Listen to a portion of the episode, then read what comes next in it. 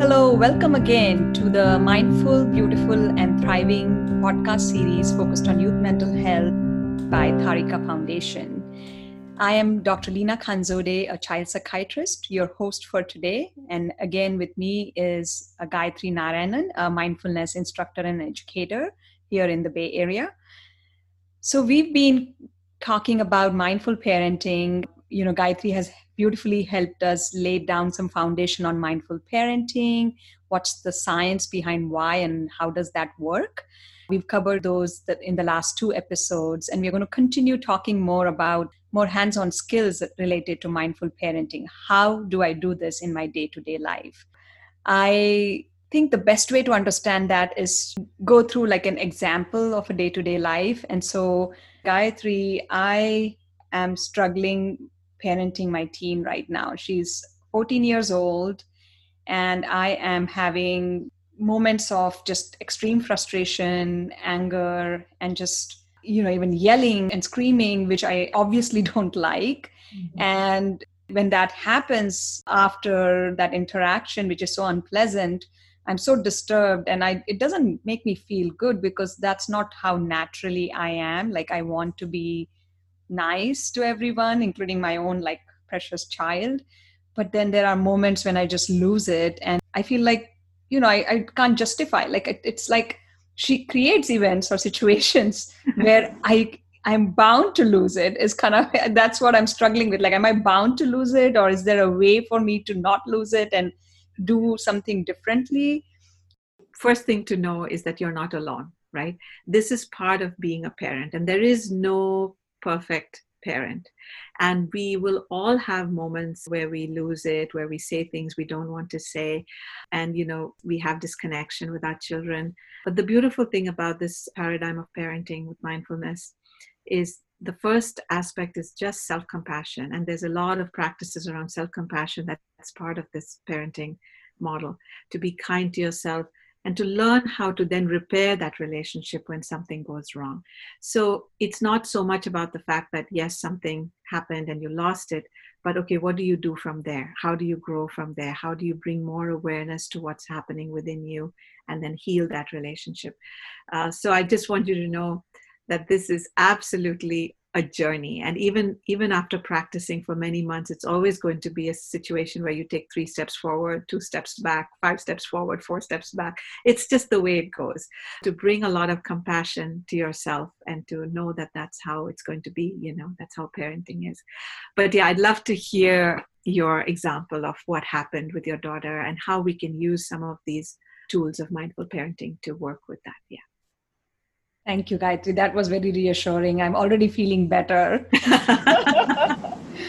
Yeah, you're very right. We are always so hard on ourselves. And, you know, I feel like, oh, you know, I'm a child psychiatrist. I better know how to parent my daughter. And then I lose those moments. And then I'm like, what am I doing? Right. But of course, when I'm a parent, I'm not the child psychiatrist, right? Yeah, I am the parent who gets caught up in that dynamic of relationship.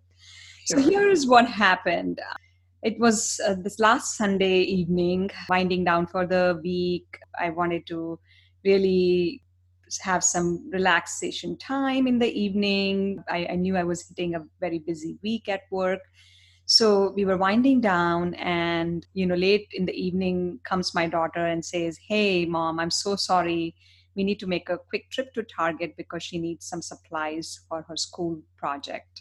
And so, you know, I was, like I said, my set of expectations from that evening was, oh, I'm just going to like chill. I don't need to dress up. I need to go anywhere. Don't need to drive. I'm just like, you know, winding down and getting ready for the upcoming week. But nonetheless, I had to get going with her. And so it was so frustrating, honestly, in that moment that I just lost it. And I basically started yelling at her and like, why can't you plan ahead? Is this the time at the end of the week on Sunday evening when I'm trying to finally kind of put my feet up and relax? That's when you tell me to make this trip. Why can't you use your planner? I've told you so many times to like plan your projects and put, when will you learn to be organized? How's this going to be? I'm so worried about you. How are you going to get through high school? And I just went on and on. You know, I just can't believe all the things I said in that moment. And then, of course, that certainly wasn't something she was going to just hear quietly, right? Being a teen. So she started expressing her frustration about, like, she coincidentally had other things going on. You know, she's doing a debate class on weekends and they have a tournament. So she's been working on preparing for that with her friend. So she was quite busy. It wasn't like she was whiling away, but nonetheless, I think she felt like, I wasn't like doing this intentionally. I was busy. She had her own things to do. And so basically the whole ride to Target was just all this yelling match back and forth. And we got the supplies and I kind of somehow managed to sleep, but you know, I was quite disturbed. And then next morning also, I was quite like unhappy about how this whole thing went. Mm-hmm. Yeah. So. Yeah. You know, and even as you're speaking about it, like right now, if you just tune into your body and you just, you know, take a moment to just pause and just watch the emotions that are playing out in the sensations in your body, right? You can actually tune in and get in touch with those feelings of disappointment, of frustration, and all the things that you were talking about. They get kind of regenerated in the body, even as you're speaking about it. And you can tune into that and you can feel it. You can sense that helplessness, the frustration, the annoyance, and the regret, right? Afterwards, you felt bad about it. So one of the tools that we use in mindful parenting, which I actually learned from Echo Parenting and Education in Los Angeles when I was being certified as a parent educator.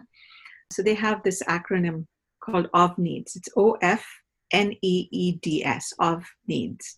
So the letter O stands for observations, right? Making observations. So the first step before you even say anything is to actually become present, connect with your body, connect with what's happening in your external environment, and make observations of what's actually going on externally and internally within yourself.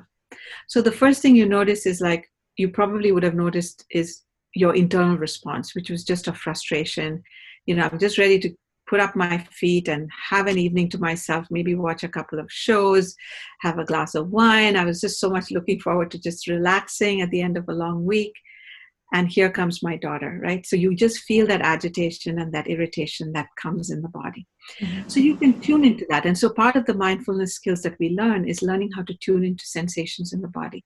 So you'll feel the tightness in the belly, the heaviness in the chest, and, you know, just the throat tightens and all of that happens. So you can notice that happening physically within yourself.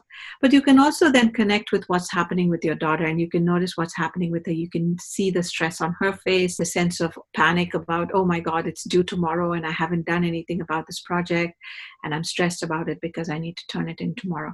So you immediately recognize and observe what you can see with your eyes, what you can hear with your ears, and you tune into your own body. So that's the first step, is observations.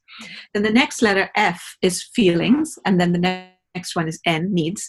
So the next two steps is actually just connecting with the feelings and needs of both your child and yourself. So you can immediately notice, is like, oh, okay, I'm really feeling frustrated, I'm getting annoyed, you know, I'm losing my patience. I can notice that and I can name the feelings that I'm having. I can also name my needs. So in that moment, as a mom, as Lina, what you were needing was rest, relaxation, some calm, some peace. That, I'm just guessing, that was probably some of your needs in that moment. Absolutely, yeah. Right? And then once you connect with your own feelings and needs, you can offer yourself a little bit of self-compassion in a moment, self-empathy. So the minute you connect with your own feelings and needs, there's already a sense of calming, a sense of relief that comes from that step of just connecting with your own needs and feeling. And then you can then start to guess and empathize with what's happening with your child, right? So you have observations, feelings, and needs. And then the first E of the needs is engaging. So you engage with yourself, right? You offer yourself the empathy, you offer yourself the compassion. You know, if you need to get a glass of water and drink it, or like, you know, just take a pause, you can do that. But that's just basically making sure that you are ready to engage with your child. So that's that step of engaging, right? And then this next step is empathy, right? So you are actually then expressing your empathy to your child. You're articulating and guessing what her feelings and needs may have been in that moment. So you could just guess and say, hey, are you stressed about this project for tomorrow? You know, I can see that you're really worried and stressed. And I wonder if you're worrying about what the teacher is going to say to you tomorrow, you know, if you don't turn it in. You know, so you can just sort of even mentally kind of connect with her needs for support, for you to take her to Target. She needs your support and she needs your understanding. And you can also connect with the fact that she's a 14-year-old or a 15-year-old who hasn't fully developed that executive functioning of learning how to plan ahead of time, making sure that she's got things in order, that she's managing her time with her debate practice and her homework. So a lot of those skills are actually not yet fully developed in a kid her age, right? So when you are able to recognize that, then it's easier for you to empathize with her and say, hey, you know, I can see that you didn't plan, you know, what you needed to do. And now you're in this situation and you're really frustrated and you're scared that you're not going to be able to do it. And so the minute you can connect with her and empathize with her, she also kind of calms down, right? And when she's calm and you're calm, then you can teach her the value of planning, of all those executive functioning skills that you want her to learn. You can then have a conversation with her about that. Hey, if you had done this on Friday, do you think it would have gone better? Like, you know, how would you have done it differently if you had to do it over? How could you have planned your day for debate and this, right? So now you can come up with problem solving. So the DS is developing solutions. So it's observations, feelings, needs, identifying feelings and needs, engaging with yourself, and then empathizing with your child, and then developing solutions. So the solutions actually come at the end. So typically what happens is a lot of us try to solve the problem first, even before we take the time to be present and to empathize, right? So of course, part of the solution may be, okay, getting into a car and driving to Target, which is annoying, but maybe still needs to be done. But part of the solution is then developing skills so that this doesn't happen again and that she can actually learn those skills to manage her time and manage her priorities and do her homework. So that's how you would use a tool like OFNEEDS. But I want to just mention here that, you know, it's taken me this long to explain it, but actually it's all of this happens in a matter of a few seconds. This happens fast. It's like you immediately connect, you know, you can identify feelings and needs. The empathy takes 10 seconds. The developing solutions may take a few minutes of a conversation, right? But it doesn't really take that long. It's actually a quick process of like actually just becoming present and learning how to communicate and articulate your empathy. Yeah.